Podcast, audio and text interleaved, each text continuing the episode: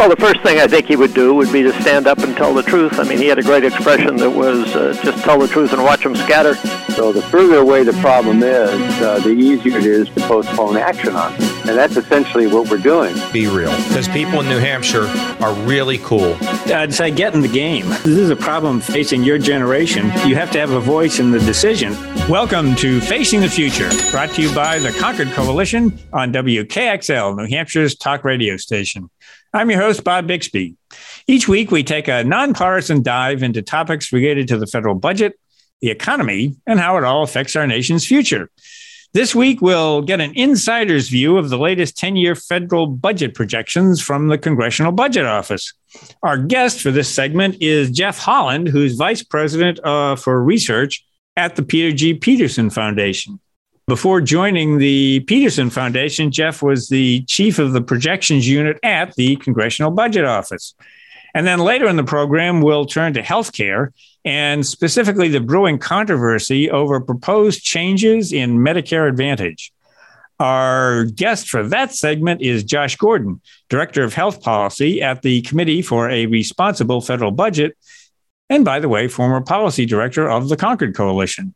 So let's first get back to the stunning new 10 year budget and economic outlook released by the CBO on February 15th, projecting annual average deficits of $2 trillion over the next 10 years. Our guest is Jeff Holland, Vice President for Research at the Peterson Foundation. And prior to joining that foundation, in 2017, Jeff spent 26 years at the CBO, uh, where he was chief of the projections unit, and he was responsible for uh, overseeing data uh, production and compilation for CBO's publications, including things like the annual uh, budget and economic outlook. Concord Coalition chief economist Steve Robinson joins me for this conversation. Jeff and Steve, welcome to Facing the Future. Thanks, Thanks Bob. It's great to be here. It's nice to see both of you. Yeah, good to see you again. Um, well, uh, CBO issued its latest version of the Budget and Economic Outlook uh, on February 15th. And, uh, you know, last week on this show, we discussed uh, some of the contours of that uh, report with CBO Director Phil Swagel. I think it's fair to say that the uh, CBO baseline was something of a gut punch to a lot of people. You know, Jeff, it, it the thing that just like stuck out to me in blaring lights was it averages two trillion in deficits over the next ten years which is really astounding. Did when you were chief of the projections unit, did you ever think you'd see deficit projections that high? Uh, no, I didn't. I wasn't even sure I'd see a trillion dollars. That seemed out of the question. Um, yeah, and you know even as a percent of GDP, these deficits, you know, they're getting to six percent and more. Um, that's uh, those are numbers that yeah that I didn't see for most of the, my my periods other than the Great Recession that's a you know one way of thinking about this that came to my mind is that the deficits as a percentage of GDP, as you're talking about, um, they're they're really associated with things that you think of with a major war or a major economic calamity or something. And what frightens the heck out of me in this baseline is that you know CBO isn't projecting that the Ukraine war is going to turn into World War III, and we're not predicting another great uh, recession or Great Depression. And yet, that's the level of deficits that we have. Yeah, it's um, yeah, it's true. You know, large deficits were associated with relatively temporary things like wars and large recessions before, and now it's just based on the structural imbalance that exists in our federal budget. You know, we uh, outlays are stripping outstripping revenues you know, basically because of uh, the de- demographics, which affects Social Security and Medicare, um, rising healthcare costs, which affects care programs and federal budget, like Medicare, Medicaid to some extent, um, and growing interest costs, of course, because of rising debt, come, you know, uh, matched up with revenues that are insufficient to meet the um, the promises that we've made. Did anything surprise you as a former chief of the projections unit, did anything jump out as surprising to you from the, the new baseline? Well, I think the overall trends weren't a surprise. Like as I said, the structural imbalance has existed for years. It's well documented. The demographics are clear, as are the other pieces. Um, and we knew that you know interest costs would rise substantially based on what's been going on with the, the Fed recently and and longer term rates as well. But there were a couple of things that that surprised me. Um, again, just looking into some of the details. Um, one uh, one was that this year's deficit is expected to be larger than last year's. Um, and I would have expected last year's to be larger because it included that really large, nearly $400 billion adjustment based on the student loan forgiveness program that the administration put in place. So I thought, well, that won't be recorded again this year. Deficit should be lower, but it turns out it's actually projected to be a little higher. Um, and there were a number of reasons for that. Um, including uh, lower remittances from the Federal Reserve uh, based on the current interest rate situation, um, the lack of some receipts from spectrum auctions, uh, more spending for the Pension Benefit Guaranty Corporation, um, large increases in spending for um, Social Security and Medicare, although Medicare was sort of related to some pandemic programs. Um, and uh, yeah, and an expectation of GDP growth this year that will be quite low. Um, so, I mean, I thought last year's $1.4 trillion deficit uh, result was extremely high. And I was hoping we'd have a couple of years of trillion or maybe a little lower deficits, you know, to give us time to kind of regroup. But apparently that's not going to be the case. You know, I said something like that to Tori last year on the show, and she said Bob, think about what you just said. You're talking about you know a trillion dollar deficit as being a reprieve, just kind of like you know let's. uh, you know, so we'll have a couple of years of those low trillion dollar deficits before things really get out of hand. Uh, yeah, time, times have changed. Um, really yeah, it does has. feel funny to be saying that trillion dollars is on the low end of what we're expecting, but um, yeah, but we're not even getting that. Uh, they expect another, you know, 1.4 trillion dollar deficit this year. Uh, Steve, yeah, so- you want to jump in? Yeah, yeah. I was just we're talking trillion dollars. So so when I started on Capitol Hill back in 1985, the entire federal budget was less than a trillion dollars. and here we are today, you know, 35 years later, roughly, and now we're saying the deficit is more than a trillion dollars. And I mean, it's just it's really almost hard to believe. But uh, yeah, so so Jeff, you were mentioning interest rates and you know, I've, I've been perplexed for the last year and a half. I mean, if you look historically, whenever inflation gets as high as it has been, uh, both short term and long term interest rates rise. Usually they rise up roughly to the level of the inflation rate. So you, you go from you know negative interest rates because inflation rises first and then interest rates catch up. And they usually peak at about the same point and then they'll start coming down. And you know, I noticed both in the baseline and of course, you know, you look at the financial markets and the futures and those sorts of things. And, you know, everybody seems to think that while short-term rates have indeed come up, I mean, they're still less than 5%, but long-term rates in both CBO's projections and in, in terms of where the market is right now, though long-term rates, for example, in the 10-year uh, treasuries continue to stay down below 4%. I mean, what's going on? I mean, are, are we going to have negative long-term interest rates? You know, for for the for the foreseeable future? I mean, what? It just seems a little odd. Yeah, I mean, it feels like it's all based on expectations. I think the Economist wrote an article about this a couple of weeks ago. Um, you know, and that the um, current interest rates are somewhat forward-looking, and it seems like markets expect inflation to come back down.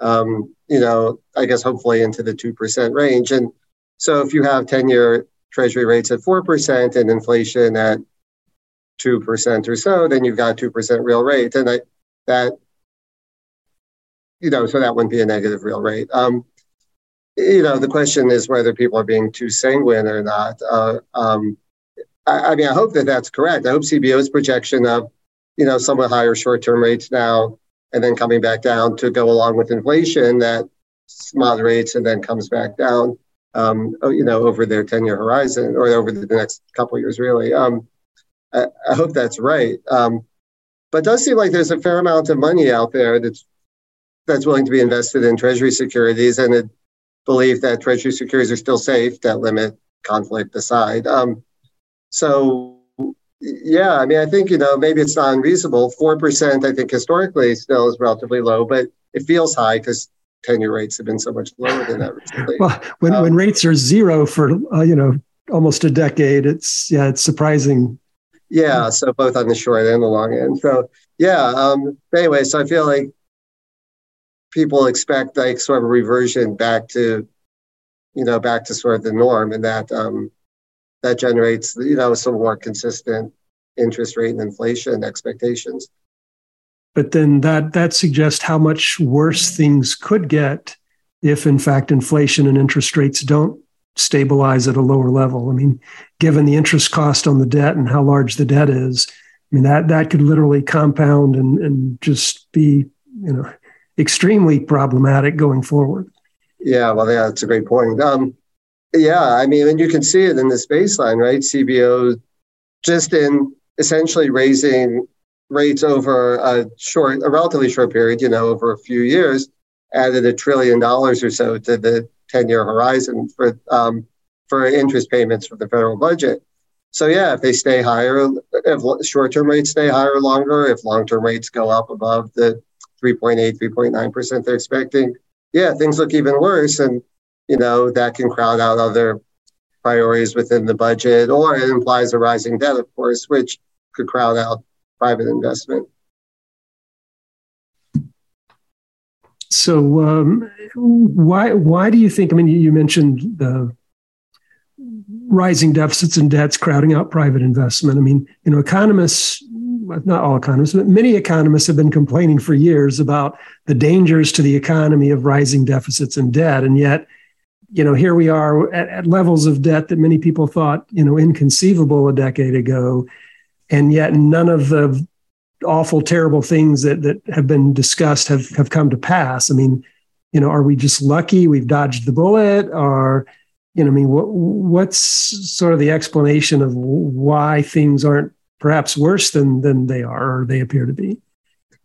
well, this is the conundrum for us at the Peterson Foundation, where we've been concerned about this, as, as have you all at the Concord Coalition for a long time. And um, yeah, you know, the Armageddon hasn't come to pass, thankfully. Um, you know, I think some of it may be just a comparison, you know, like bringing our debt to GDP level up to 100% isn't great, but we still may be a better option than securities that you get from other places, other countries, other regions, and so on. Um, so maybe, maybe again, we look there in comparison. It also does seem like there's a really large pool of money that needs a place to go.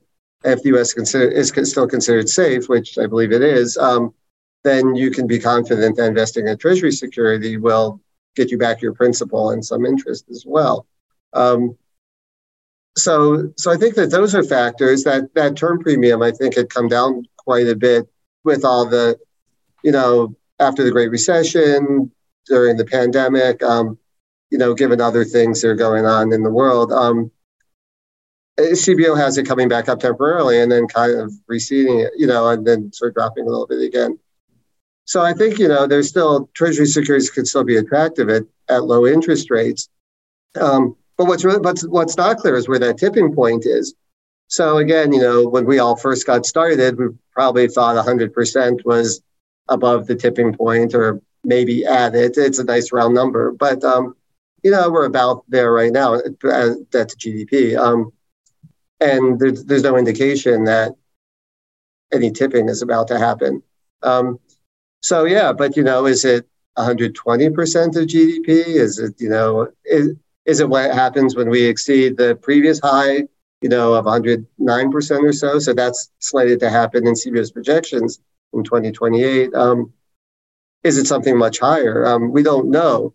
And when the tipping happens, it could happen quite quickly, and that's that's the risk that we don't really want to take. It, it's the old saying that everything's great until it isn't. Yeah, exactly. Yeah, and we won't have too far to find out if we want to test those limits. I mean, not limits, but I mean, it's you know, you mentioned 120 percent of GDP. Well, we'll get that in about ten years by the end of this baseline, and and and you know, uh, close to two hundred percent within thirty years. So it's it's uh, you know, if I were thirty instead of the age I am, that that could be a little bit. Uh, uh, problematic. I mean, that's you know, I mean, it, has got to have some negative effect on long term growth, and certainly on uh, you know the effect that the budget would have.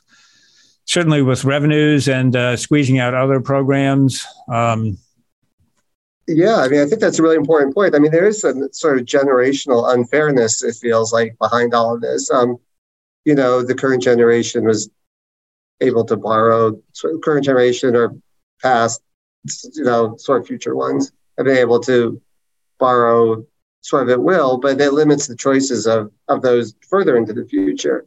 Um, you know, not just for the federal budget, but as you said, you know, maybe it has some slowdown effect on the economy you know, CBO assumes that rising debt to GDP ratios mean cre- interest rates will creep up. You know, that has effect for people who want to borrow for a mortgage or a car or something like that. Um, yeah, so it feels like there is some generational inequity there too that um, you know would benefit from a from some addressing of the trajectory of the deficit and the debt. Yeah, it limits choices also. I mean, you know, we get because of the the budget being dominated, as you said, by you know the major benefit programs, uh, as they get larger and larger, and the deficits get bigger and bigger, it becomes harder to fund uh, discretionary spending, which is one of the things that gets me about the baseline that I think is often overlooked. Is that you know if you look at discretionary spending, that that is actually projected to shrink as a share of GDP. Uh, it doesn't always do that, but I mean, it's it's it, it's and it's much smaller now as a share of GDP and a share as a budget than it used to be when, uh, say, Steve was starting on Capitol Hill uh, 35 years ago. I mean, and and a lot of times the fights are over discretionary spending. You know, the annual appropriations bills and a few billion dollars here and there. Not that that's small change, but the dynamic is, you know, discretionary spending isn't part of the problem. Well, yeah, I mean, it's the easiest target because it needs to be revisited every year. So um, there's an opportunity to to restrain it, um, whereas there's not as much opportunity to restrain programs whose benefit um, distributions are built into current law. Um, but the thing about discretionary spending is it's often where a lot of the investment is. And so a lot of the borrowing we're doing, of course, is for consumption, um, you know, paying benefits for Social Security or other things that are happening right now, but are not necessarily long term investments like you get in from, like, say, infrastructure, research and development, education, things like that. And those tend to fall on the discretionary side. And, you know, it's tended to be a relatively small part of the budget, you know, maybe what, two and a half percent of GDP or something like that. So our interest bill will be more than that very soon. Um, so, yeah, I mean, discretionary is easier target, but yeah, it's, I don't know, but what was that bank, that bank robber's name, Willie Sutton or whatever? They asked yeah, him yeah. and he said, that's where the money is. Um, you know, the money on the spending side of the budget is in, well, you know, the largest program, Social Security, Medicare. Um, and they're the fast, you know, among the fastest growing ones as well. Uh, so, you know, I mean, but we have a choice to make, right? We could fund those programs at their current levels, but we would then need to raise money to somehow do so to make the fiscal trajectory look better. So, I mean, there's a choice. I mean, you don't cutting spending. I don't, I don't want to make it sound like cutting spending is the only option. You could raise revenues and continue programs sort of closer to their current levels. But right now, we're we've sort of chosen higher spending and lower revenues, and that's you know what's causing that structural imbalance. Yeah, and I don't want to uh, pretend that uh, discretionary spending you can't get savings from it. You you know, there's certainly you know that's where the investment is. That's certainly where a lot of the waste is that people want to chase after too. Um, it's just that. Uh, and, and discretionary spending does include defense. And if you look at the budget, it while we're spending a lot on defense, about 800 billion, uh, about the same as we spend on Medicare, it's uh, not projected to grow anywhere near as fast. Right. Uh, we're going to have to uh, end uh, this segment. Uh, Jeff, we're happy that you were able to join us. Um, we're going to take a, a, quick break, and then Steve Robinson and I will be back. We've been speaking with Jeff Holland, Vice President of Research at the Peter G. Peterson Foundation, former Chief of the Projections Unit at the Congressional Budget Office. We'll be right back after these short messages. Welcome back to Facing the Future. I'm your host, Bob Bixby. We're going to turn now to healthcare and specifically its role in the federal budget. Concord Coalition Policy Director Tori Gorman is joining me, and our guest is Josh Gordon, Director of Health Policy for the Committee for Responsible Federal Budget, where he leads uh, the CRFB's Health Savers Initiative. And they work to identify proposals to make healthcare more affordable so first, just kind of remind our listeners approximately what what healthcare means to the federal budget. I mean, we just had a new baseline uh, put out. We've been talking about that for uh, the last couple of episodes about how bad it is, but you know, programmatically, healthcare is a big part of the the budget and the challenge going forward. Yeah, I mean, the the basics uh, are that if you look over the next thirty years, total spending for the federal government is going to go from about 25% of GDP uh, in 2033, the end of the current CBO baseline, to about 30% in 2053. So those 20 years, you're going to get this increase of about 5% of total spending GDP. And about 3% of that is just Medicare. And then some more percent of that is the other major government healthcare programs. So, really, uh, other than interest on the debt, spending on healthcare programs are the major driver of this increase in spending over over the longer term. And you know, when I talk about Medicare and we think about that increase in spending, it's driven by the aging of the population, more beneficiaries simply getting healthcare benefits, but also because of the growth of healthcare costs, where healthcare cost inflation tends to grow faster than inflation in the regular economy, faster than economic growth. Uh, and so you have these two problems combining to have this pressure on the budget. And, and just to put that 3% increase in perspective, that's about what we spend today on the Defense Department. So we're like adding an entire new Defense Department onto the federal budget uh, just uh, to pay for these growing healthcare costs. So that is kind of the general long term overview. and then there's a shorter term problem where Medicare has a trust fund for it's Part A, hospital insurance. And that hospital insurance trust fund is going to be uh, insolvent. The CBO projected in 2033, right at the end of their new 10 year baseline. And the Medicare trustees project it closer to 2028. Uh, and so that'll be uh, an action forcing event where uh, something is going to have to be done to prevent that insolvency because if it happens, Medicare spending will be cut by about 10% immediately at that time. And with Medicare, unlike a program like Social Security, we don't actually know what happens when you have that um, forced cut because um, you can't cut someone's healthcare benefits by 10%. It, it, it's a not just a math problem. So you wind up having hospitals, doctors not knowing when they're going to get paid from the federal government, and it really would be a huge problem. So that's uh, those are the kind of two big things that stand out from the CBO report. Every time I turn on television, mm-hmm. I see an ad telling me that I need to contact my legislators and tell them to not cut Medicare, that the Democrats are planning a, uh, a huge savage cut to Medicare Advantage. And I wonder if you could get into that a little bit. I mean, Medicare Advantage is that part of Medicare that's um, administered through private plans, and it's become quite popular. And this whole question about what constitutes a cut and how these plans are paid and why it's become such a, an enormous political issue. I wonder if you could get into that a little bit.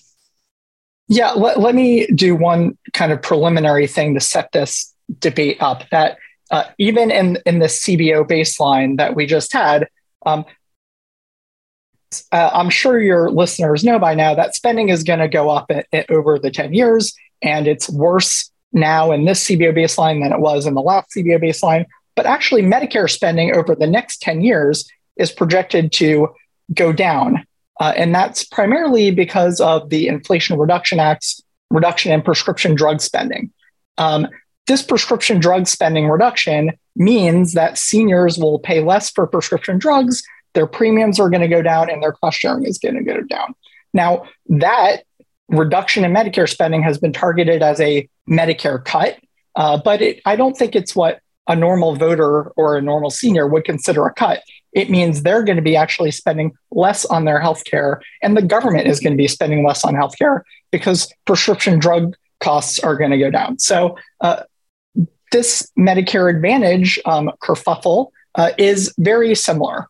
Uh, that there are many ways to reduce Medicare Advantage spending that actually make um, the overall Medicare program uh, better off, that can reduce premiums and cost sharing. Uh, and so uh, it's really important that we don't get confused when we can lower federal spending and it's not necessarily a benefit cut. So let me take the Medicare Advantage thing specifically because we've done a lot of work at the Health Savers Initiative on reducing Medicare Advantage um, spending. Uh, this is one of our main things we look to when we want to increase trust fund solvency, because if you reduce spending in Medicare Advantage, you can help improve um, the, the solvency numbers for Medicare overall. Uh, as you said, it's this uh, private insurance system within the Medicare program. Uh, over the last 20 years, it's grown really dramatically, where about from about 15% of Medicare beneficiaries enrolled in the program to now over half of all Medicare beneficiaries get this private insurance uh, from Medicare. And it was originally designed to see whether private insurance companies can administer Medicare benefits more cheaply than traditional fee for service Medicare, either by competition among the insurance companies or by using um, insurance company tools like narrow networks of doctors or uh, prior authorization or other benefit management if, if they could do that less expensively than the government. So that, that sets up what I consider to be one of the great budget travesties uh, uh of the last uh, 10 years, because we actually found that these private companies can provide benefits more cheaply uh, to uh, Medicare beneficiaries. And they can do so while feeding some of those savings back into better benefits for dental insurance, vision insurance, hearing insurance, lower premiums, lower out of pocket costs for, for beneficiaries. Uh, and and we, we found out that that is one tool you can use to, to reduce um, healthcare spending. The big problem is that the federal government has not shared in any of those savings. They've been plowed back into better benefits and into higher insurance company profits to where now the government spends more to insure someone through Medicare Advantage than it does to insure someone through traditional Medicare. Uh, and this is a big problem. We consider these payments to Medicare Advantage plans overpayments uh, because uh, these insurance plans have figured out how to game the system, get more payments from the federal government so that the federal government does not share in their savings. It's instead going to extra benefits and higher profits. So, Josh, let me ask you a little bit of a question about because I dealt with this problem when I worked on Capitol Hill for a member from Tucson, Arizona. This was in the late 90s, early 2000s. And we had an issue there where we had lots of these Medicare Advantage plans that were exiting the market because they found that these networks, they were having to pay you know commercial market rates to doctors and hospitals et cetera not the medicare rates and so they would go these plans these hmos for example would go to the federal government and say hey if you want medicare advantage to continue to survive, for example, in Tucson, Arizona, you need to give us a bigger capitated payment because our costs are higher than yours. We have to pay commercial market rates to our physicians and hospitals. But it sounds like what you're saying right now is that's not the case, that they're actually able to provide these services cheaper. Is it because the average Medicare Advantage beneficiary, you know, the senior citizen is healthier than your your typical Medicare beneficiary. I'm just I'm wondering about the mismatch between hey, if we want this network to be viable, we need to pay private market rates, but then on the other hand, we know that they're making enormous profits off of Medicare Advantage. So I'm trying to figure out what's going on here. So what we've found over time is that Medicare Advantage plans tend to pay physicians and hospitals about the same rates as traditional Medicare now does. Mm-hmm. Um, so that is one advantage these private insurance companies have over private insurance companies outside of Medicare for Affordable Care Act or employer sponsored health insurance, where the payment rates are much higher uh, because it's um, commercial insurance instead of tied to Medicare, which is able to set their prices. So that's not really where um, they've now been able to save. And then your other question really gets at um, the issue. I think over time, Medicare Advantage, the Medicare Advantage population has been either similar to traditional fee for service Medicare in terms of health status, or maybe a little bit healthier uh, relative to traditional Medicare fee for service, but they're paid substantially higher uh, relative to Medicare fee for service because the insurance plans are able to make their patients seem sicker and garner higher payments. And this is really the key part of the overpayment problem that um, because of uh, this risk score gaming, we call it coding intensity. I was going to say, is this upcoding? yeah, they they upcode and code more um, more diagnoses on every patient's record, making their patients look sicker than they would in traditional fee for service, where doctors don't really have to code um, your health status other than for the very specific problem they're being paid for because it's fee for service. Um, so the, over time, they've managed to game this, and, and our estimates are about 17 to 20% of their payment comes from this upcoding, um, which is a huge amount of money. So when we look at the current controversy, so we estimate that having that coding intensity problem fixed entirely over a 10 year baseline would save about $350 billion.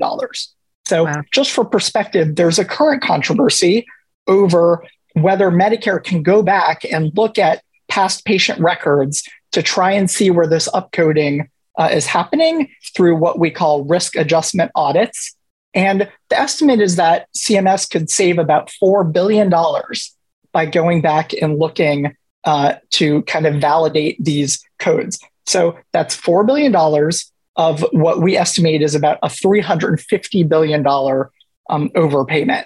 And uh, yet that has led um, the insurance industry and members of Congress to attack uh, the Center for Medicare and Medicaid Services for trying to cut Medicare Advantage uh, and scare seniors. Uh, and this is a, a huge problem you know, both of you have been around the budget world for a long time, and we often um, get very upset when politicians say they want to cut waste, fraud, and abuse as the main way to save money in the federal budget, right? And, and we we say that they need to put specifics on the table instead of just saying waste, fraud, and abuse.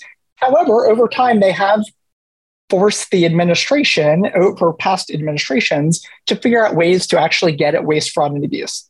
And this is a perfect example of a way to get at waste, fraud, and abuse. It would save about $4 billion. Uh, we actually think the potential could be much higher savings, 12 to $20 billion, but they actually gave insurance companies a break and let them off the hook for past waste, fraud, and abuse. They're only targeting like the most recent five years. Um, and still, uh, their uh, politicians and CMS are being attacked for cutting Medicare Advantage um, and uh, it's just a, a, huge problem. If we can't save money on mm-hmm. this kind of thing, we have no hope for the federal budget going forward because for once we found waste, fraud, and abuse that we could actually get at, and, and, still it's being demagogued uh, by uh, members of Congress in the insurance in- industry. And honestly, the insurance industry is no surprise, but politicians uh, and members of Congress and policymakers in general should know better than to demagogue this kind of thing. And yet that's what they're doing. You're listening to Facing the Future. I'm your host, Bob Bixby. Concord Coalition Policy Director Tori Gorman and I are talking with Josh Gordon, Director of Health Policy at the Committee for a Responsible Federal Budget. We're discussing health care and the federal budget. We'll be right back after these short messages. Welcome back to Facing the Future. I'm your host, Bob Bixby. Concord Coalition Policy Director Tori Gorman is joining me and our guest, uh, Dr. Josh Gordon, Director of Health Policy for the Committee for a Responsible Federal Budget, where he leads the CRFB's Health Savers Initiative. Josh, we've been talking about Medicare Advantage, and um, some of the controversies uh, about whether it's being cut or or increased. One of the issues that comes up is the uh, payment scheduled payment increase to the Medicare Advantage plans for 2024, which is uh, set to be one percent, and that's being argued as as a big cut. Can you explain the context behind that? Yeah, I mean, this is um, something else that the Center for Medicare and Medicaid Services does every year to kind of manage the Medicare Advantage program. That it sets its payment rate every year based on what it anticipates it will spend in Medicare fee for service. Uh, this is a way to kind of have an annual looking at um, spending relative to demographics and what's happening in health inflation, what's happening in the overall economy. Uh, and so for 2024, the projection is that spending is going to go up by about 1% for plans. Last year, uh, the payments went up by 8.5%. The year before, the payments went up by about 4%. So it is a, a slower um, growth in payments than Medicare Advantage plans have seen over the last two years. Uh, but again, um, it's going up by 1%.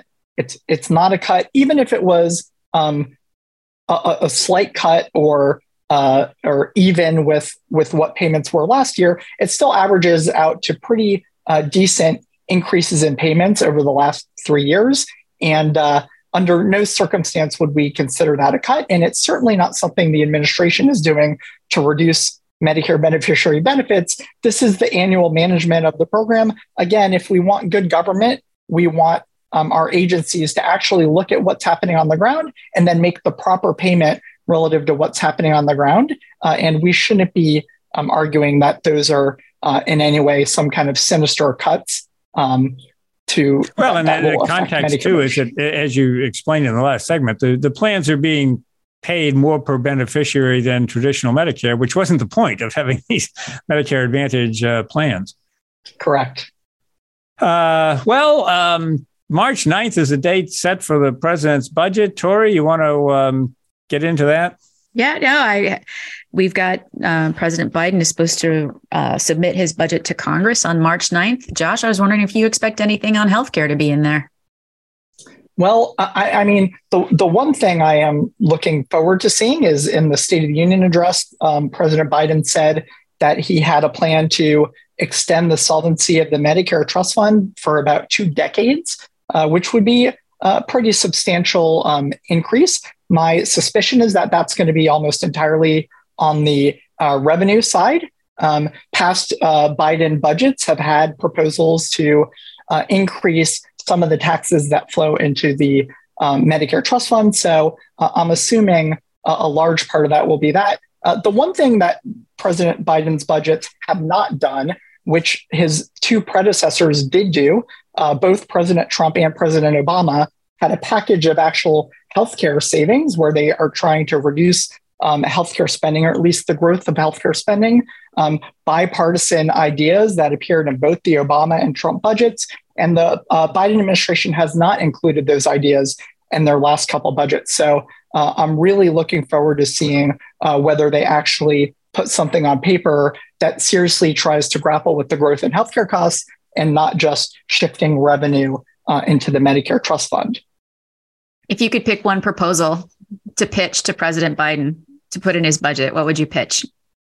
Yeah, I mean, I think the easiest uh, one to suggest, and this is something that uh, our Health Savers Initiative just put a new issue brief out about uh, last week, uh, and that is moving Medicare to site neutral payments. Uh, right now, uh, Medicare pays different rates, whether you get a simple procedure in your physician's office versus in a hospital outpatient department or a, um, an ambulatory surgery center. And uh, we really think that uh, these payments should be the same across the board because these payment differentials for common services that could be provided easily uh, in either location, um, these payment differentials have been encouraging increased consolidation um, in hospitals as they buy up physician practices.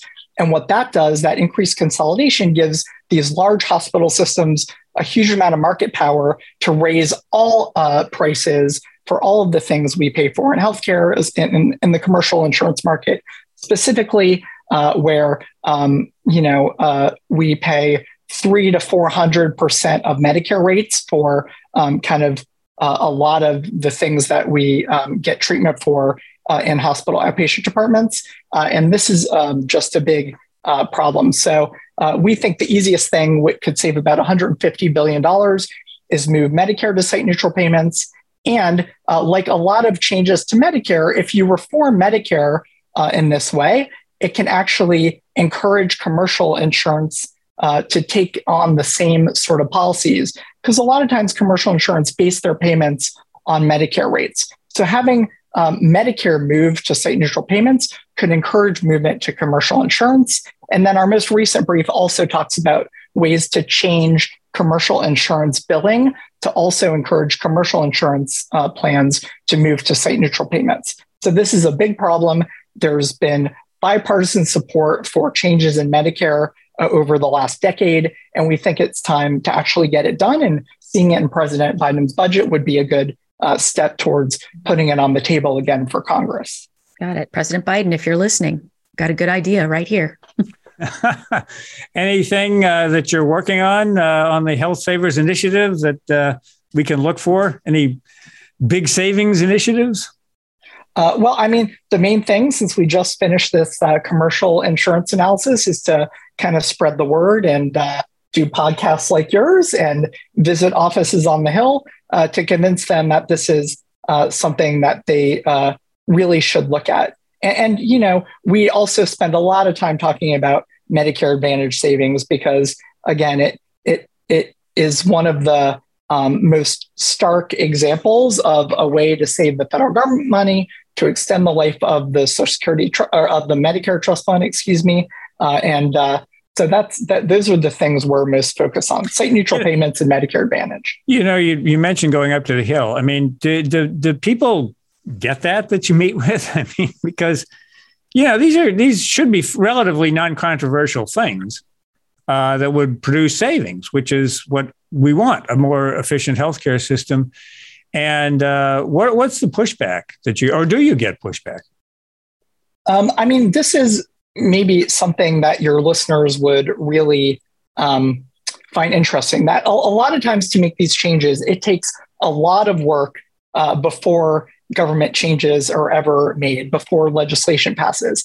And we've spent a long time educating policymakers on these two things, particularly Medicare Advantage and site neutral payments. And things just get tied up in the legislative process. It's very hard to get uh, anything passed. Although, you know, we worked a lot on prescription drug reforms, and and um, the Inflation Reduction Act actually included some of those reforms and some savings. So uh, I'm very optimistic that these areas uh, will be uh, addressed. I think what happens is what you're seeing right now. All it takes is a few demagogues plus a very powerful special interest uh, to combine uh, to make what seem like common sense solutions appear very scary to politicians who have to run for reelection. So, our job as researchers and analysts is to um, continue to go back to the Hill to convince them that these changes will not harm Medicare beneficiaries. Uh, the site neutral payment change would dramatically reduce insurance premiums for Medicare beneficiaries and for all of us who get employer sponsored insurance. Uh, and we just have to keep going back and back and educating. And uh, we often get a really good reception, but uh, getting something through Congress is just uh, very well, difficult it's. It's, it's, tough when you get some interest spending millions, and I mean tens of millions of ads uh, for ads targeting the DC area.